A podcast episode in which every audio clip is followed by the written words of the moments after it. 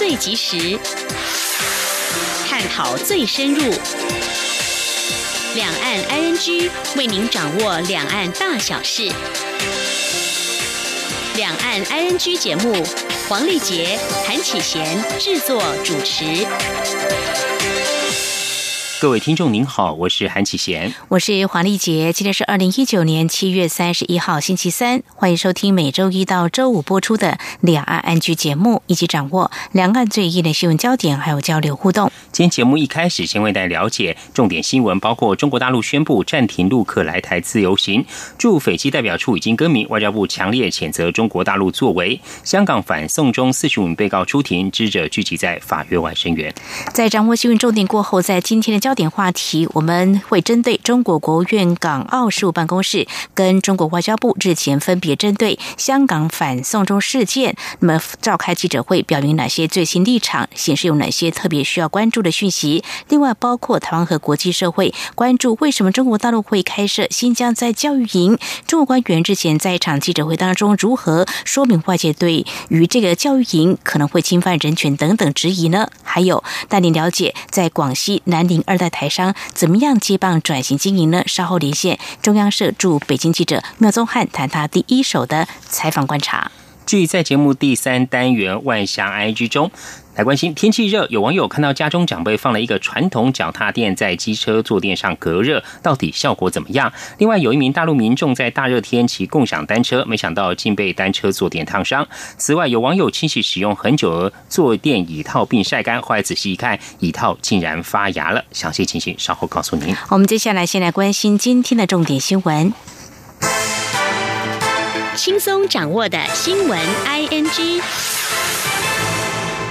中国文化和旅游部官网今天三十一号下午将近三点，以海峡两岸旅游交流协会海旅会的名义公告，指鉴于当前两岸关系，决定自二零一九年八月一号起暂停四七个城市大陆居民赴台个人旅游史。个人游试点，今年中国旅客来台原本持续回温。根据交通部观光局统计，今年上半年中国旅客来台人数达到一百六十七万人次，较去年同期成长近三成。据信，这是中国首度针对自由行祭出限缩手段。而先前开放来台自由行的中国大陆城市，包括北京、上海、厦门、天津、重庆等等四七个城市。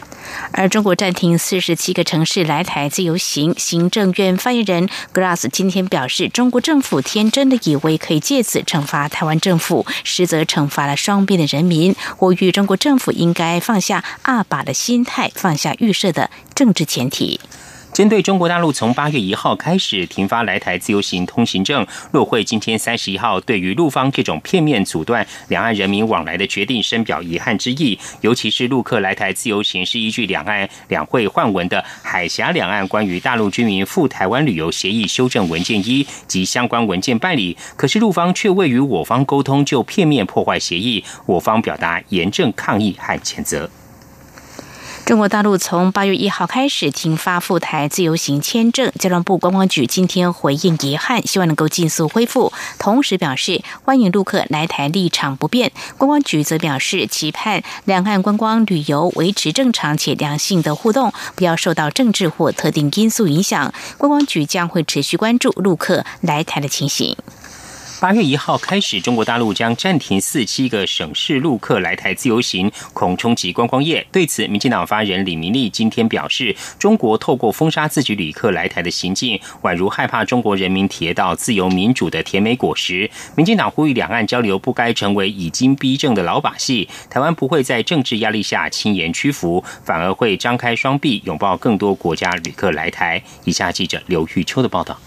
中国文化和旅游部官网公告，鉴于当前两岸关系，自八月一号起暂停申请及核发赴台湾自由行通行证，四十七个开放来台自由行的省市都将停发。旅行业界估计，将影响每个月约十五万人次的陆客客源。对此，民进党发言人李明利表示，台湾是一个民主自由的国家，中共透过封杀自己旅客来台的行径，宛如害怕中国人民体验到自由民主的甜美果实，令人费解。希望中国不要因为台湾的大选而限缩中国旅客来台的管道。以开放的心胸，其实我们希望接纳来自全世界各地的旅客。那呃，我们也希望就是呃，中国在呃这个部分可以维持让两岸人民能够有正常的交流的一个管道，那不需要就是因为呃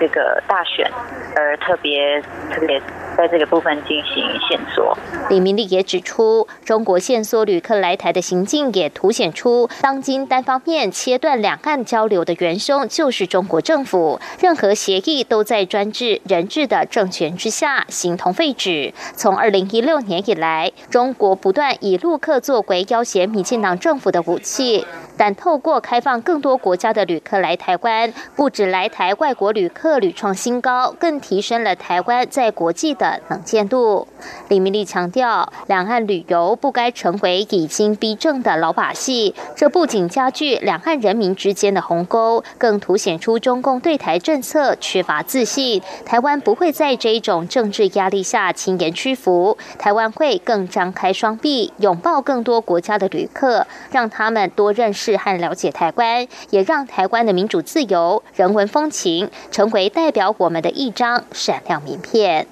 中广电台记者卢秋采访报道。而针对中国对于陆客自由行喊卡，国民党今天表示，对于两岸关系倒退、民间往来止步，深感遗憾，也希望中国大陆不要因为短期政治局势而限缩了民间交流，进而影响到两岸关系长远稳定发展。另外，国民党立院党团总召曾明宗表示，不乐见中国采行这种限制措施，呼吁两岸双方共同努力，让两岸关系朝正面发展。即将接任民进党团干事长的民进党立委李俊毅则认为，过去两年陆客虽然减少，但总体观光人数仍然增加。重要的是如何维持观光品质，吸引其他各国观光客来台旅游。中国的海峡两岸旅游交流协会，就是海旅会，将从明天开始全面暂停核发大陆居民赴台自由行。大通证个人签，对此，我交通部观光局在下午发出书面声明，表达遗憾。至于中华民国旅游品质保障协会理事长许进瑞受访时则表示，这项线索不仅超乎预期的提早，而且出乎意料的是，先停自由行而非团客，预估下半年恐怕会减少七十万名陆客。今天记者吴丽君的采访报道。中共文化和旅游网站三十一号公告，海旅会决定自八月一号起暂停四十七个城市大陆居民赴台个人游试点，凡赴台旅客需全部办理团签，暂停新办或加签大通证个人签。对此，交通部观光局随即发出书面声明，表达遗憾，并强调欢迎陆客来台立场不变，希望陆方能尽速恢复。维持两岸观光旅游正常且良性的互动，勿受政治或特定因素影响。不过，屏保协会理事长许敬瑞受访时则表示，台湾的旅游业者早已预期，每逢大选将至，陆方必然会限缩陆客来台，只是往年最多较选前提早两三个月进行限缩，今年却提前到选前五个多月就开。开始限缩，而且往年多半只限团客，今年却出乎意料的先停办自由行。许进瑞说：“那个有一点超乎预期的提早，我们估计啊，这一波如果这样减少，陆客自由行八月到年底大概是六十到八十万人嘛，就是说原来大家预期最近这段时间自由行的客人可能还会再增加，但是比较出乎意料之外是从自由行开始停下来。”这个是比较出乎大家意料之外的，然后再接下来，团客会不会受到影响，变成变成现在很关注的焦点。徐金瑞指出，今年上半年陆客自由行达六十几万人次，团客反而只有五十几万人，因此业者原本预估在团客可能受限，但自由行不受影响的情况下，今年下半年来台人数还会持续成长百分之十。不过如今犹如再盛夏遇到霜降，影响大约从八月中就会开始浮现。业者预估包括旅馆、民宿、餐饮、交通、百货等一连串观光产业链，恐怕都难逃一劫。哀鸿遍野的情状已经可以预见。中央广播电台记者吴丽君在台北采访报道。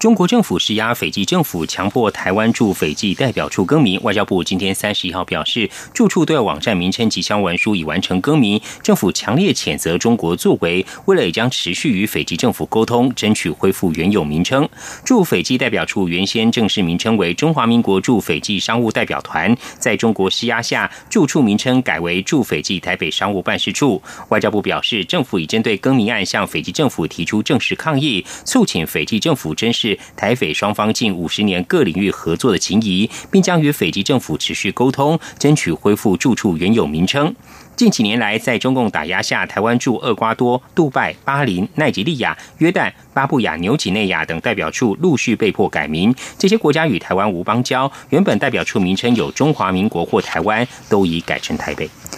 太平洋友邦所罗门群岛在四月下旬选出新总理，并且组织新内阁。至今三个月来，不时传出台所邦交会出现问题的报道。最新一篇来自所国当地媒体的一篇文章，内容引述中国官员的说法，指出中国已经做好了准备，但钥匙在所罗门群岛政府手上。作者在文中还表示，所罗门群岛是和台湾维持外交关系的六个太平洋岛国之一，而台湾被中国宣称是其背叛的一省。对于上述报道内容，我外交部在回应媒体询问时表示，台所邦以基本面稳固，而且各项合作计划推动相当顺利。在台所关系不时被讨论的状况下，外交部这三个月来也数度重申，两国关系没有问题。媒体报道，美国国会议员指控川普政府以美中贸易谈判延迟出售台湾 F 十六 V 战机。外交部今天三十一号表示，政府持续和美方针对这项采购案保持协调联系，美方目前正进行相关审查程序。外交部还表示，近期中国军机穿越台海峡中线挑衅举措，彰显台湾强化空防能力的重要性。未来政府将持续在台美良好互动基础上，持续深化台美紧密安全伙伴关系，共同促进印太区域的。和和平、稳定与繁荣。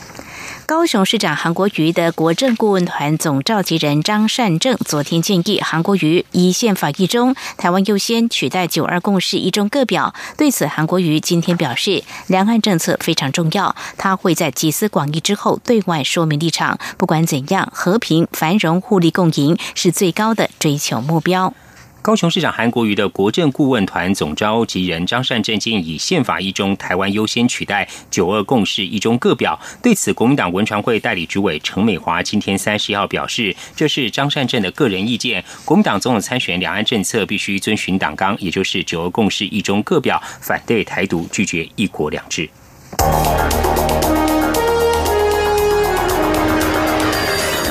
最敏锐的新闻嗅觉，延伸您的视野，让您听到最硬的两岸焦点。连线访问这次随团出访的央广记者王维婷。是的，今天在大陆福建平潭举办了一场两岸关系研讨会，对世界经济与亚洲会产生哪些影响呢？其中五百个是感染艾滋病的孩童，那分散在呃广东。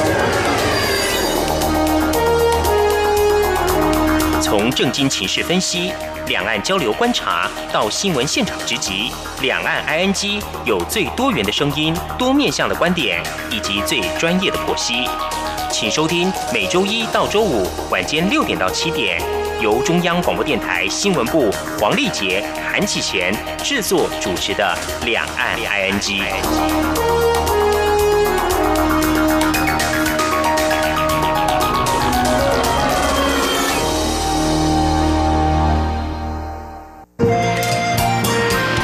阳光，翅膀打开了世界之窗；是阳光，翅膀环绕着地球飞翔。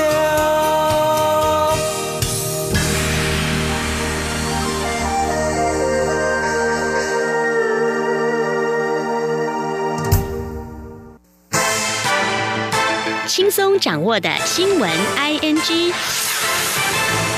美国和中国贸易谈判代表今天在上海重启官方谈判，试着结束已经持续一年的贸易战。不过，经过大约四个小时会谈之后结束，并没有举行记者会。根据法新社报道，中美经贸官员今天下午结束在上海西郊宾馆举行的双边第十二轮磋商会谈，只进行了大约四个小时，比预期时间略为提早。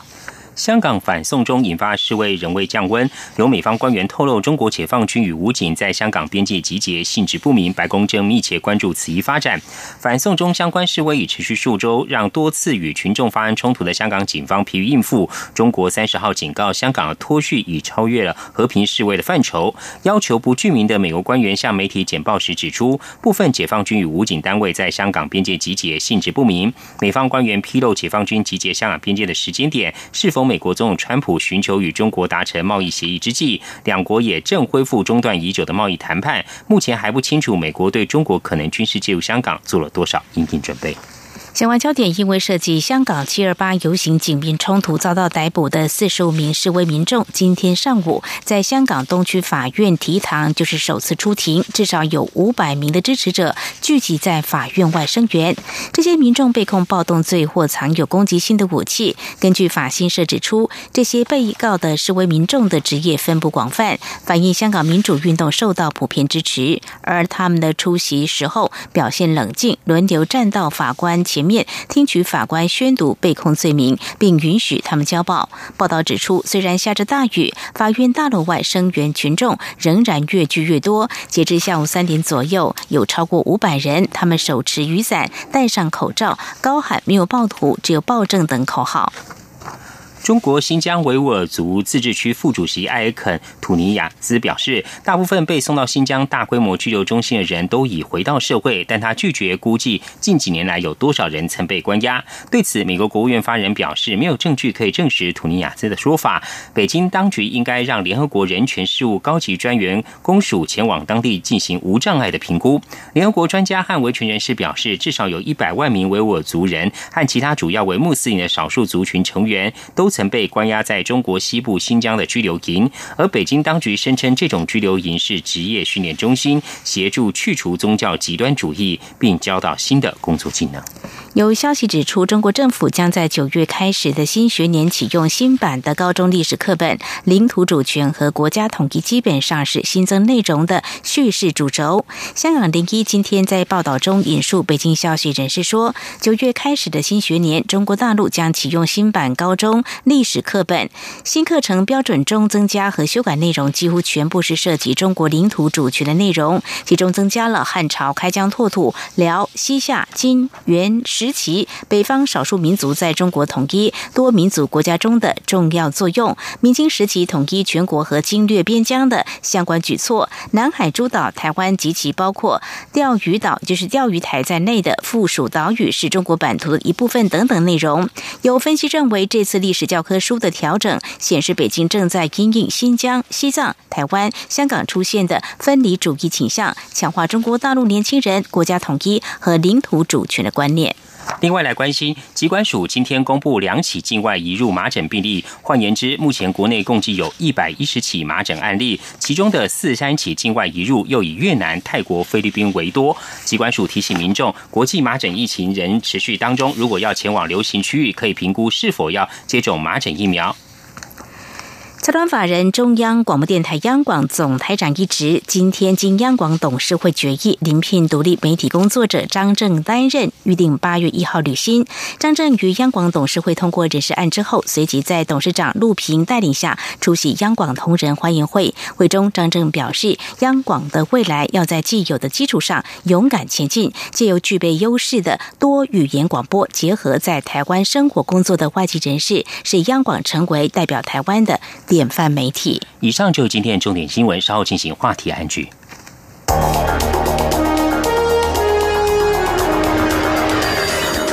敏锐的新闻嗅觉，延伸您的视野，让您听到最硬的两岸焦点。连线访问这次随团出访的央广记者王维婷。是的，今天在大陆福建平潭举办了一场两岸关系研讨会，对世界经济与亚洲会产生哪些影响呢？其中五百个是感染艾滋病的孩童，那分散在呃广东。从正经情势分析、两岸交流观察到新闻现场直击，两岸 ING 有最多元的声音、多面向的观点以及最专业的剖析。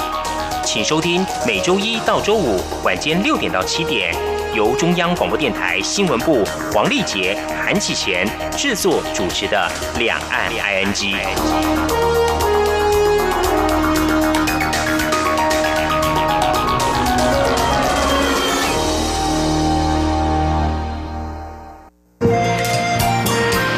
阳光，翅膀打开了世界之窗，是阳光翅膀，环绕着地球飞翔。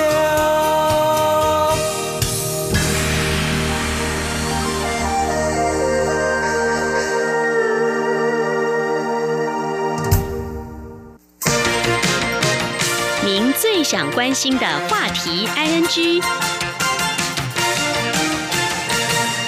这里是中央广播电台，听众朋友现在所收听的节目是《两岸安居》。接下来要透过和中央社驻北京记者廖宗汉连线，来关注三个焦点。首先是近两个月来，香港反送中行动持续不断，在出现游行示威、抗议升级、警民冲突，还有民众相互攻击之后，日前中国国务院港澳事务办公室跟外交部都针对香港反送中事件及相关情况表明了立场。其次，从从去年以来，包括台湾和国际间关注的新疆在教育营的问题，中国官方也在日前举行记者会，说明外界对侵犯人权等等的质疑。而针对这些议题，他们有哪些说法？又哪些我们需要关注的重点呢？另外，台商第二代在中国大陆如何接棒？我们将请宗汉带第一手的采访观察。非常欢迎宗汉，你好。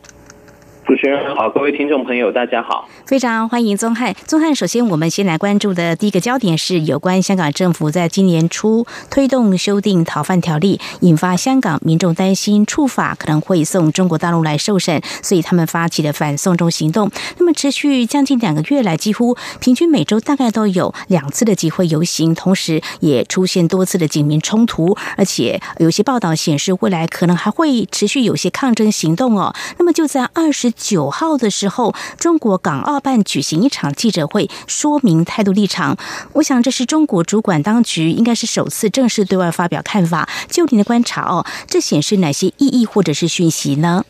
呃，首先我们可以看到哦，其实呃，港澳办自从成立以来，就我们目前所看得到的资料来显示呢，呃，过去他们对外发言，除了他们正式的港澳办的正副主任之外，一般的这种呃对外的呃新闻稿等等，它基本上会挂呃港澳办的发言人，但从来不会出现具名的人士。那这一次非常罕见的是首次。他们出现了具名的发言人，一位叫杨光，一位叫徐露颖哦。嗯，那这个对于呃驻京的港媒而言，他们在当天记者会的时候，其实他们是非常惊讶的。那个时候呢，就有很多的讨论，就是可能这代表某种程度上这个香港议题的升温哦，然后也有可能就是未来可能在港澳办这一边，他会定期的。对于这个香港的事情去做一些说明哦，当然这一些可能是后续的呃状况，但是呢，呃，我们可以从这一场记者会里面，我们大概可以看到一点，就是其实目前北京对于这个反送中抗争的立场呢，其实没有太多的改变。当然，在港澳办的这个记者会上面，他没有提到呃过去所讲的。一些比较强烈的用词，譬如说像是呃颜色革命啊等等，嗯。啊，但是呢，他们还是强调了这个呃反送中的行动是这种呃暴力事件。啊，然后呢，同时呢，呃，他们还是强调去支持香港特首林郑月娥依法行政，然后还有呃去强调呢，对于香港警方的执法的。呃，支持以及声援等等，嗯，但是呢，对于近期的一些这种呃暴力冲突事件，譬如说像呃先前我们看到呃在元朗地铁站发生的这种攻击呃一般市民的状况，甚至也有报道传出来，香港警方这个速龙小组哦，甚至有攻击平民的状况啊，攻击那些人可能甚至并不是示威的群众，甚至攻击记者等等。嗯。哼，那对于这些情况呢，基本上北京这边呃仍然是选择选择不回应哦，就是呃对于这个事情，他们只说了哦，他们认为这个只是谣言啊等等，这个维持的是他们一贯的说法。嗯，是钟汉。那对于这场记者会哦，媒体呃高度关注的焦点何在？而中国大陆方面，他有什么的一些回应呢？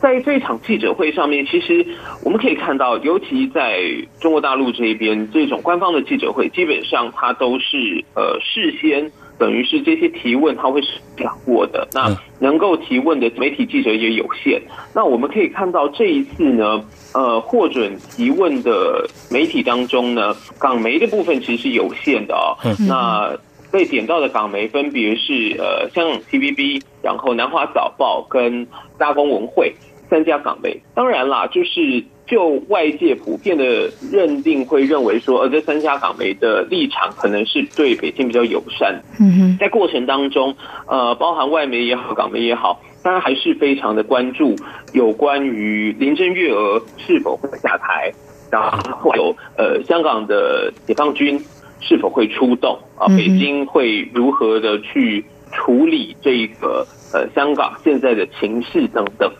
那呃，对于呃林郑月娥的部分呢，我们看到港澳办的态度还是维持一贯的基调，就是他还是强调说，北京这一边还是呃坚定支持林郑月娥的施政。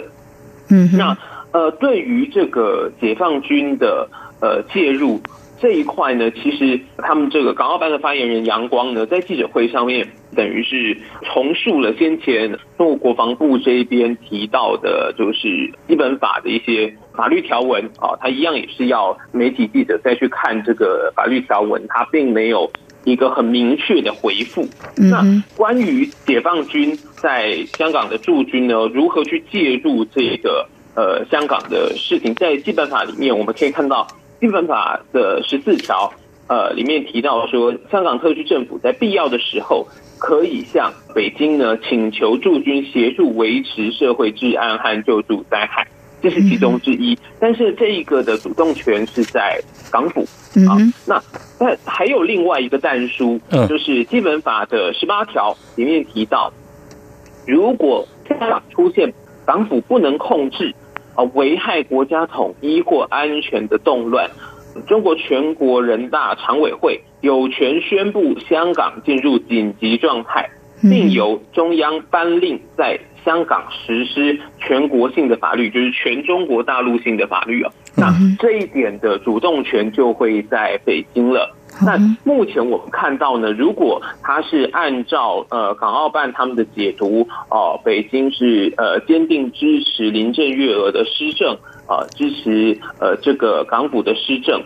呃这样子的论述的话呢，目前我们还看不到呃这个基本法十八条里面所说的，就是北京至少到目前为止，他没有认定说呃港府不能控制啊这个局面，他至少他。表示的还是他还是支持港府的施政的，嗯，所以呢，这个部分我想可能后续留在一些观察。是我们后续在节目当中也会持续来关注整体事件的一些发展哦。那么在台湾，除了民间有声援香港反送中之外呢，我们政府也相当的关注。那么针对在二十九号中国港澳办这场记者会，有关发言人指出呢，香港六月以来多起抗争严重碰触了一国两制的原则底线，不能容忍。陆会对此是表示，香港抗争不断是源自港人对中共及港府管制的恐惧跟失望。中共及港府应该。以宽容态度跟同理心倾听并确实回应民众诉求，才是使香港恢复平静、继续繁荣稳定的关键。陆会也认为，不论中共如何美化，都无法粉饰以专制集权为本质的一国两制。香港一国两制的经验，更坚定台湾守护自由、民主及主权的决心。那么，持续呢？呃，我们也要来谈，就是呃，包括在国际间，像是欧盟啦、美国、英国、德国跟澳洲，也都声援反送中。美国在六月以来。也多次表达了严重关切。虽然我们有看到一些报道啦，美国总统川普日前是肯定中国大陆领导人习近平对反送中问题的处理。不过之后，最近就是美国国务卿蓬佩奥却再度声援香港。那么我们也留意到，中国的外交部好像之前呃也说了这样的话，就说反对任何外部势力企图干预香港的内部事务，希望他们尽早在这个问题上闭嘴收手哦。而在昨天中国外交部记者会当中。他们又有哪些说法呢？宗汉，呃，这一次在昨天的中国外交部的记者会上面呢，呃，他们的发言人华春莹是非常明确的提到的说，反送中呢毕竟是美方的一个作品，那甚至他们在提到了这种很强烈的外交辞令哦，就是玩火者必自焚等等，然后认为美国在香港一系列事态当中欠世界一个交代，这其实是相当罕见的。他直接挑明了说，这个就是美方介入的一个事件。那呃，对于这样子的一个论述呢，其实值得后续观察的是。到底陆方会怎么样去进一步解读？既然有一个明确的一个外部的对象了，这会不会引起接下来进一步他们会采取什么样的法律行动？嗯，啊，那这个部分呢，其实是值得关注的哦。而且呃，我们可以看到，其实近期中国外交部对于蓬佩奥的态度，其实已经非常的。呃，我们可以说，甚至说非常具攻击性哦，已经多次直接点名他了，甚至呢，啊，在昨天的这样子的谈话当中呢，华春莹甚至说，蓬佩奥恐怕还把呃自己当做是 CIA 的负责人。那其实这样子的一个外交论述。在国际上面其实非常罕见的，因为呃，外交官基本上你不会去点名任何一个国家的内部机构，嗯，那他是试图的去挑动其他国家的这些内部事务啊，那已经非常明确的，你去讲到了一个国家的。等于是外交部长的职务的人，然后以及呃一个明确美国的一个内部机构，一个国家机构，然后认定呃他是操作香港抗争的幕后主使者，有这样子意味存在。嗯哼，所以这样子的论述，我们就必须关注到未来他是否会动用到其他中国内部的法律。当然，他最近这个港澳办也强调了嘛。嗯嗯，香港的这些呃法律事务啊，香港的一国两制等等，它都必须要在呃香港基本法以及这个人大常委会释法等等的一个架构之下来运行。那现在既然中方已经把美方的这个地位啊，在这个事件当中的角色已经做出了一个明确定位的时候，那未来它是否会使用？中国的内部的法律，呃，来去对于美国或者对于香港有一些什么样的一个进一步的法律行动？这个是值得观察的。嗯，未来发展我们持续来关注。好，我们今天节目中呢是访问到中央社驻北京记者妙宗汉呢，针对呃香港在近两个月来的反送中行动持续不断，中国大陆方面有哪些表态，而中国大陆对于美国有哪些说法，我们做详尽的观察报道。在下段节目中呢，我们将继续请宗汉来为我们关注哦，就是呃目前国际间都非常呃重视新疆在教育营的问题，而中国官方日前也举行记者。者会说明外界的一些呃质疑，他们对于这些质疑有哪些的说法？另外，我们也来观察台商第二代在中国大陆如何接棒问题呢？大家都非常的关注。宗翰日前有前往呃广西进行采访，那为我们带来第一手的采访观察，稍回来。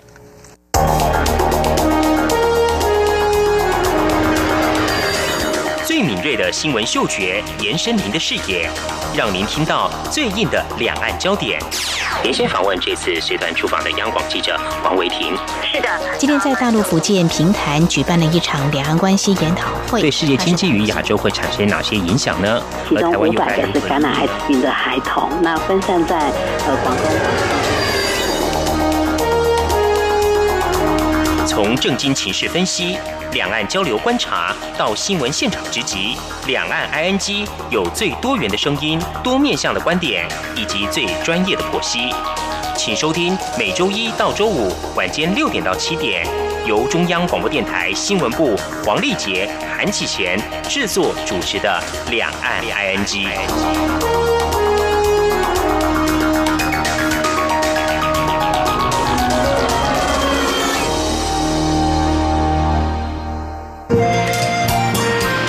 阳光，翅膀打开了世界之窗；是阳光翅膀，环绕着地球飞翔。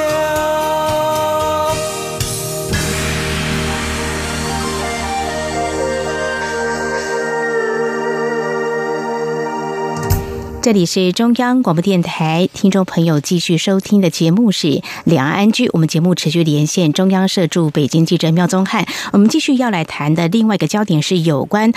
中国大陆新疆在教育营，外界有相当多的一些质疑。我们要带给听众朋友这样的讯息，就是美国国务院在今年三月发布《二零一八人权国比》的报告，强烈谴责中国采用在教育营侵害新疆地区少数民族的人权。不过，外界对于到底有多少人在教育营？那么有数据是指出，可能有一百多万人，或甚至有四百多万人，不同估计数字哦。那么就在中国官方日前特别召开一场记者会，是否对啊这样的数据或相关的一些情况有说明吗？还有记者有哪些提问？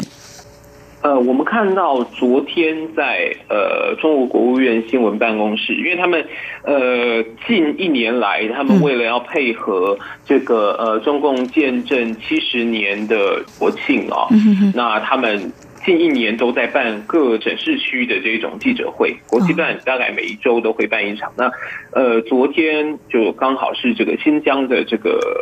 记者会，嗯，那在这个记者会现场呢，其实就像我们刚刚在香港那个议题当中提到了，像这种官方的记者会，呃，能够获准提问的媒体基本上有限，而且几乎都是筛选过的。那像昨天的这个记者会呢，除了这个路透以外呢，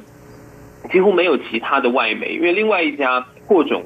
提问的这个外媒呢。我们就不特别说它是哪一个媒体了，但它的背后是有非常浓厚的这个中资色彩的，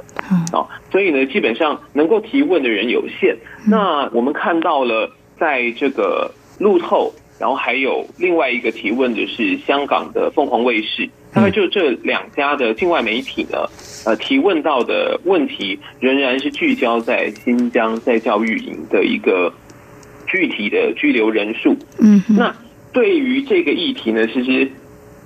新疆方面一直以来，呃，他们都维持一贯的说法啊，他们认定说这个不存在在教育营，那呃，他们所在新疆设置的是呃所谓的职业技能培训中心，他们认为啊，他们所声称的是呢，这个是中国政府呢学习借鉴国际社会的成功经验和做法。那这是一个配合联合国的一个全球反恐战略的决议。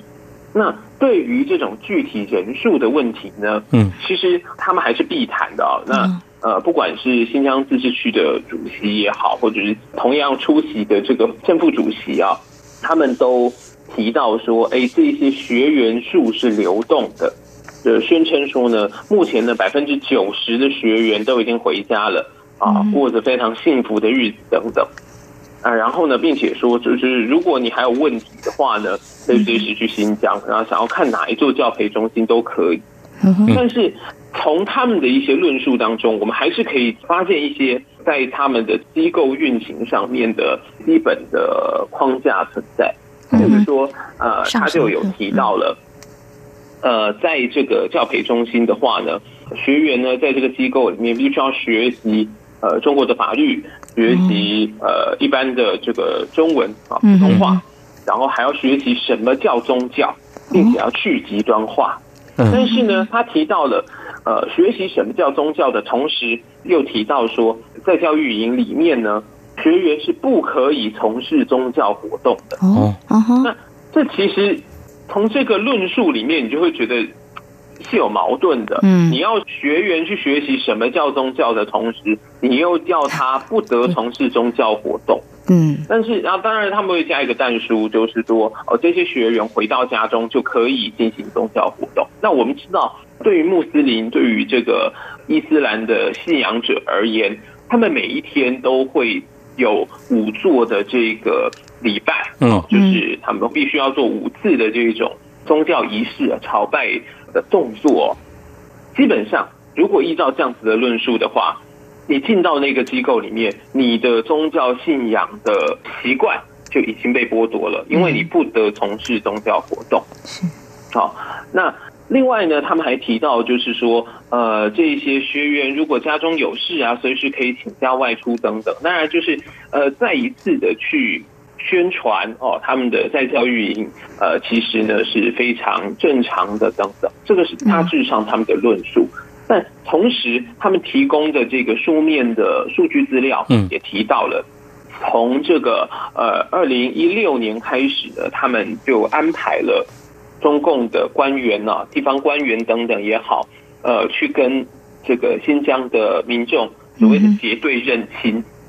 就是这些官员会进到民众的家中，然后去做客啊，跟着他们生活。那呃，依照昨天给出来的数字哦。呃，截至目前，已经将近有一百七十万人进到新疆去从事这样子的事情的。那其实这还是很惊人的，等于是一个陌生人，然后就这样子进到你家里面来，然后跟你一起生活。那呃，而且截至目前，这个人数已经高达将近一百七十万了。嗯所以其实呃，很多时候呢，他们在这些具体数字的呈现上呢。你还是可以大概推测的出来说，在新疆的大致的状况会是怎。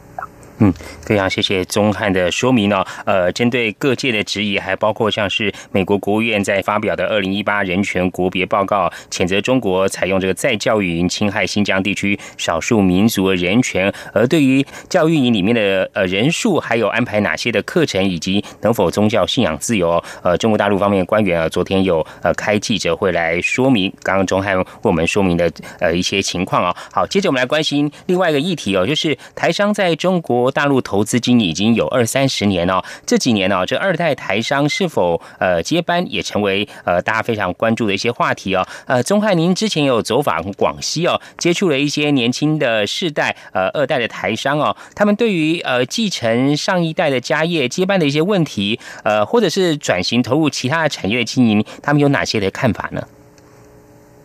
呃，我们可以看到，就是台商西进的历史呢，大约最早可以追溯到一九八八年、一九八九年那个时候。虽然台湾这边还没有开放，但是呢，其实已经有陆续有一些台商过去那一边去洽谈投资，去准备要在那边设厂等等。所以，整个台商西进的历史大约已经有差不多三十年的时间。那假设当年是非常年轻的台商。呃，三十几岁的台商，那现在也都已经面临差不多他退休的年纪了啊。嗯，那更何况就是实际上能够过去那一边的有那样子财力，当年可以过去那里的台商，基本上，呃，三十年前可能他也是已经是中壮年了的年纪，他才有那样子的一个经济条件可以过去那一边设厂投资。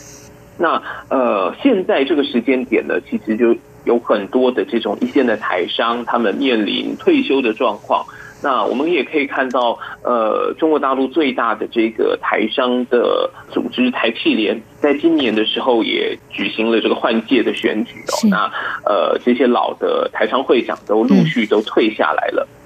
那这就被视为是一个台商的世代交替。那我们这一次到广西采访，所接触到的这个台商呢，他们的年龄层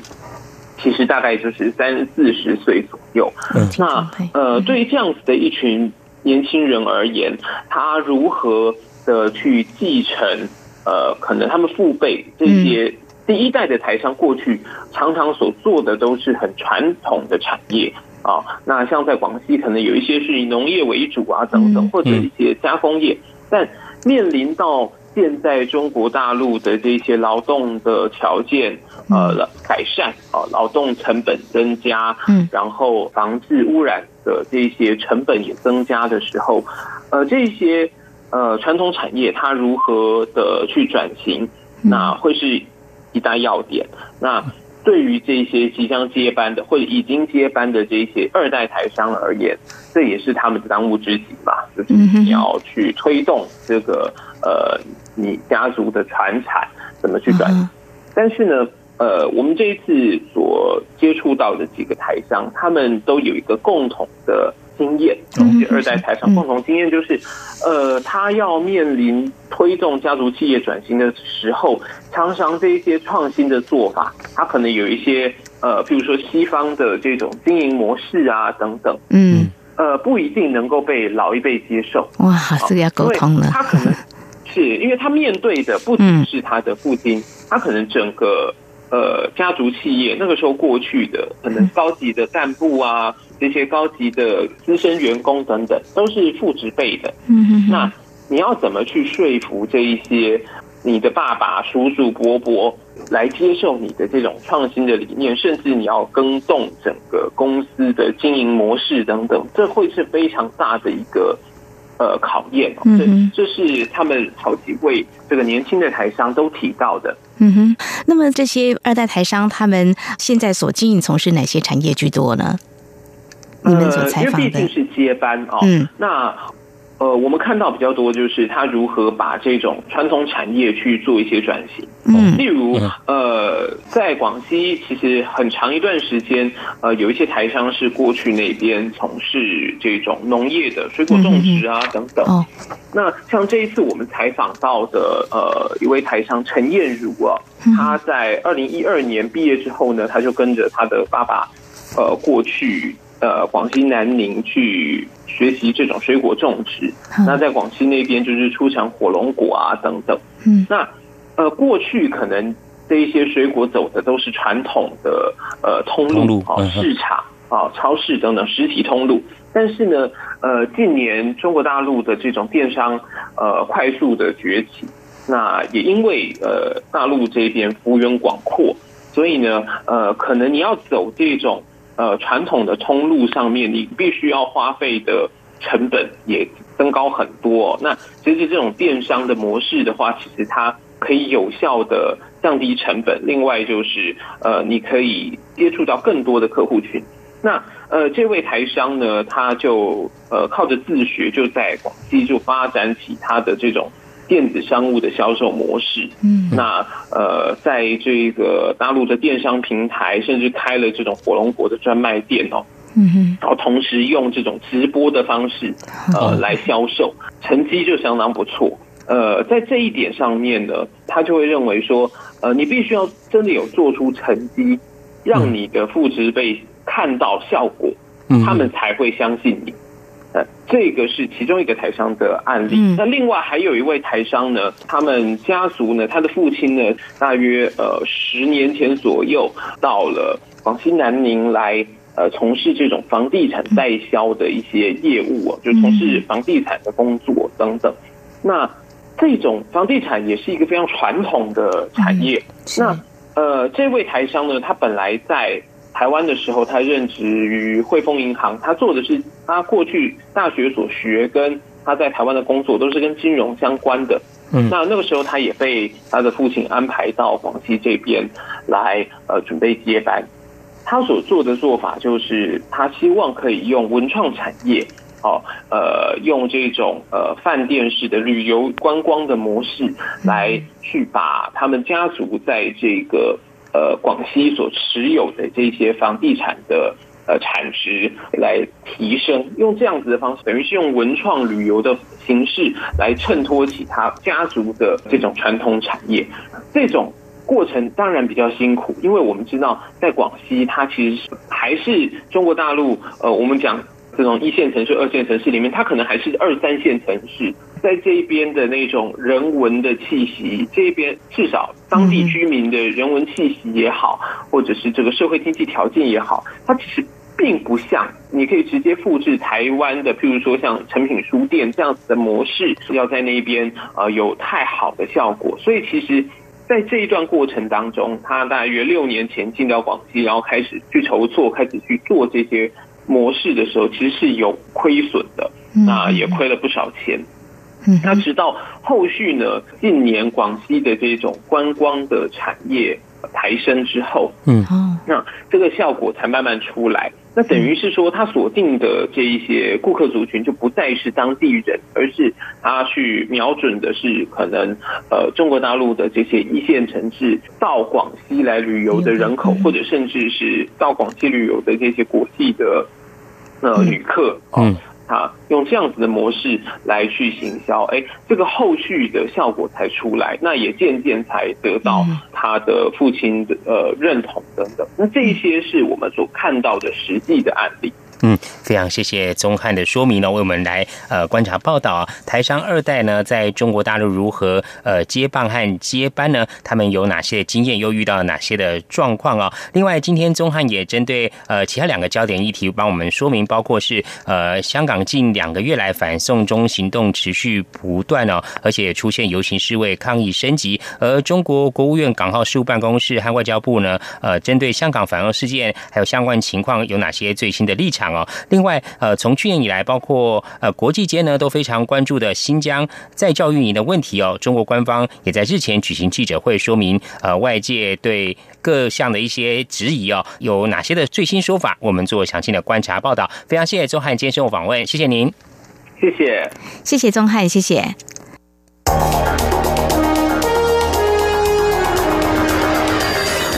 最敏锐的新闻嗅觉，延伸您的视野，让您听到最硬的两岸焦点。连线访问这次随团出访的央广记者王维婷。是的，今天在大陆福建平潭举办了一场两岸关系研讨会，对世界经济与亚洲会产生哪些影响呢？其中五百个是感染艾滋病的孩童，那分散在呃广东。从正经情势分析。两岸交流观察到新闻现场直击，两岸 ING 有最多元的声音、多面向的观点以及最专业的剖析，请收听每周一到周五晚间六点到七点，由中央广播电台新闻部黄丽杰、韩启贤制作主持的《两岸 ING》。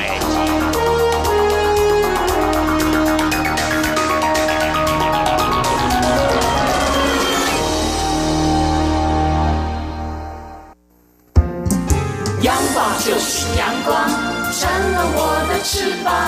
阳光就是阳光，任你自由飞翔。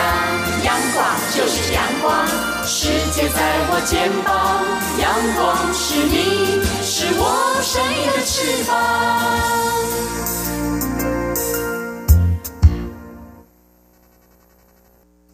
挺新鲜的，最火的万象 ING。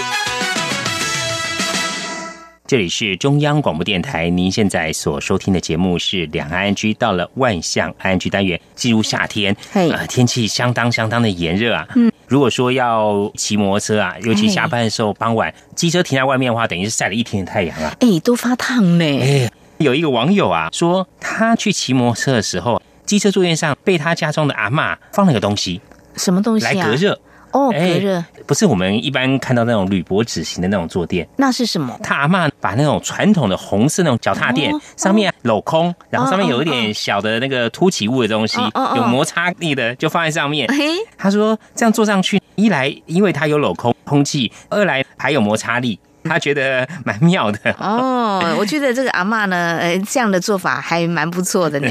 不过有网友就是问他说：“那如果说你骑摩托车骑到一半，遇到紧急刹车的时候，对，还有或者骑到有坑洞的地方，会不会有疼痛感？就因为它上面有一点小的凸起物，这样要看它的材质啦，会不会刺痛？会不会有如坐针毡的感觉？那另外也有网友讲说，这个阿妈其实蛮厉害的哦。他说，除了可以隔热之外啊，嗯，还有就是。要防止，比如说有些猫啊，喜欢跳到机车坐垫上去抓，然后就把你坐垫抓坏了。哎，这个防猫抓。那他说，其实阿妈放在上面哦，就是你要骑的时候，你还是把它拿下来，这样就恢复了，又隔热啊，刚好。另外呢，有个网友啊，是大陆的网友，嗯，他说他有一天想把自己轿车里面的坐垫座套拿去洗一下。嗯哎，他说这个座套呢是他朋友送他的哈，你用了蛮长的一段时间，有点脏，他想说趁着这个天气好啊，给拿出来洗一洗。嗯，洗洗之后呢，就晒了。结果没想到啊，隔天再去一看啊，嗯，这个座套啊，居然发芽了啊！怎么会这样子呢？昨天洗，今天就发芽。我觉得这个应该是长时间，是不是里头有一些营养物质啊？然后让一些植物呢，就觉得是一个非常好的生长的环境。他后来仔细看了一下，发现这个椅套并没有牌子哦。那有网友就讲说，有可能这个制作厂商可能在里面呢放了一些，比如像是绿豆啊，或是决明子之类的东西当填充物。比如像以前我们有什么茶叶枕啊、绿豆枕，对对对，它填进去，但是你可能你水洗之后，加上天气热，有这个环境，它就发芽了。另外呢，我们看到是一个台湾的网友去骑脚踏车，嗯。发现坐垫后面啊卡着一些枯叶。哦，他先前也不以为意哦，后来想想说，还是把这个枯叶给它剥掉好了。嗯，就一拔的时候发现触感不对啊，就他仔细一看，这个坐垫长了木耳啊，这到底能不能吃？我觉得好新奇哦。这个还是不要，要可能不知道是怎么样菌种哦。哎，对，要请专家。那不止这位网友，另外在中国大陆有一位，他是骑电动摩托车，嗯，是去骑车的时候就发现他的这个坐垫啊，嗯，也是长出了香菇。哎呦，香菇有些还蛮贵的呢。哎，他后来发现哦，他这个坐垫里面呢，其实有这个木板啊，上面有这个海绵，就是木板受潮了，然后就长出了这个香菇哦。嗯。另外是中国大陆浙江有一名男子，他去骑着共享单车，嗯，因为天气很热哦，骑着骑着。刚才撞去的时候还觉得 OK，就骑了一段时间就发现屁股啊有点刺痛哦，是被烫伤吗？哎，去医院诊断之后是所谓的低温烫伤啊。啊。这名男子有讲说，当初这个共享单车有讲说，如果你骑车的时候遇到任何状况、任何的意外，都有保险哦，所以他就决定开医院证明啊，去申请这个保险啊。嗯所以夏天骑车的时候，这个坐垫哦，还是要注意哦，热度的话要特别小心哦。嗯。另外，这是一个日本的部落格主，他的单车呢被偷了好几次。嗯。他灵机一动，就在自己的坐垫上把自己的照片贴上去。哦，那那美美的照片，哎，可是如果说有人想要骑，会不会就怪怪的？对，他说这样就可以让窃贼望之却步。这样子，嗯。不过有人讲说，你自己坐在你自己的脸上骑车，会不会怪怪的？对。好，另外呢，台湾有一名网友讲说，他有一天呐去超商买东西的时候啊，就看到外面停了一辆机车，可是他仔细一看，哎，不对哦，嗯。这个坐垫是机车坐垫哦，还有这个车子前面呢，也是一个机车的壳。对，但是他仔细一看，是一辆脚踏车啊。所以到底是机车还是脚踏车？是脚踏车，它装上的前面的机车壳，然后坐垫改成机车坐垫。哇，这是自己组装就对了。哎，常说改车改车哦，啊，有人是改汽车、改摩托车，他是改脚踏车。还不止这位网友，另外有位网友啊，他说有一次去淡水玩的时候啊。他看到有两名年轻人呢，嗯，骑着机车。不过他看这两名年轻人年纪还很轻，应该还没有到考驾照年龄。对，所以他们是没有驾照就骑咩？他后来仔细一看啊，其实他们这两个青少年朋友啊，骑的是脚踏车，只是他在这个脚踏车外面装上了机车的外壳，就跟刚刚我们讲的那个 呃情况很类似。对，一样的哦。其中一辆脚踏车上面啊，不单单是有这个摩托车的车壳啊，坐垫。龙头等零件，还有排气管呢，所以可以想见，就是这个少年呢，可能蛮想骑机车的吧，现在先过过干瘾是吗？还没有驾照，就先把脚踏车改一下哦。好，另外呢，这是有一名网友去骑摩托车的时候啊，就发现怎么机车后座呢有一个纸箱。是别人放错还是？他就在旁边看，左看右看，没有人，他很担心啊，是一个诈骗或碰瓷的事件。嗯，一定要小心。所以他就赶快报警处理。嗯，警方到场后处理一下哦，确认是其他人误放，所以就带回去哦，就是等待认领哦。嗯，那他把这个情形呢抛上了网络上，那网友讲说哦，这个处理方法非常正确。嗯。说等等这个情况呢，还是小心谨慎比较好啦。没有错，没有错，这是提醒大家。好，节目尾声再和听众朋友呼吁一下，如果说听众朋友们对我们节目有任何建议看法，非常欢迎利用以下管道来告诉我们：传统邮件寄到台湾台北市北安路五十五号两岸安居节目收；电子邮件信箱节目有两个，一个是 i n g at r t i 点 o r g 点 t w，另外一个是 QQ 信箱一四七四七一七四零零 at qq dot com。同时，听众。众朋友，我们还可以透过 QQ 线上及时互动，我们的 QQ 码一四七四七一七四零零。另外，也非常欢迎听众朋友加入两岸居的脸书粉丝团，在脸书的搜寻栏位上打上节目名称“两岸居”来搜寻，就可以连接到我们页面。不论是对节目的建议看法或收听感想，都非常欢迎利用刚刚这些管道来告诉我们。好，那么这是今天节目，也非常感谢听众朋友您的收听，祝福您，我们下次同一时间空中再会，拜拜。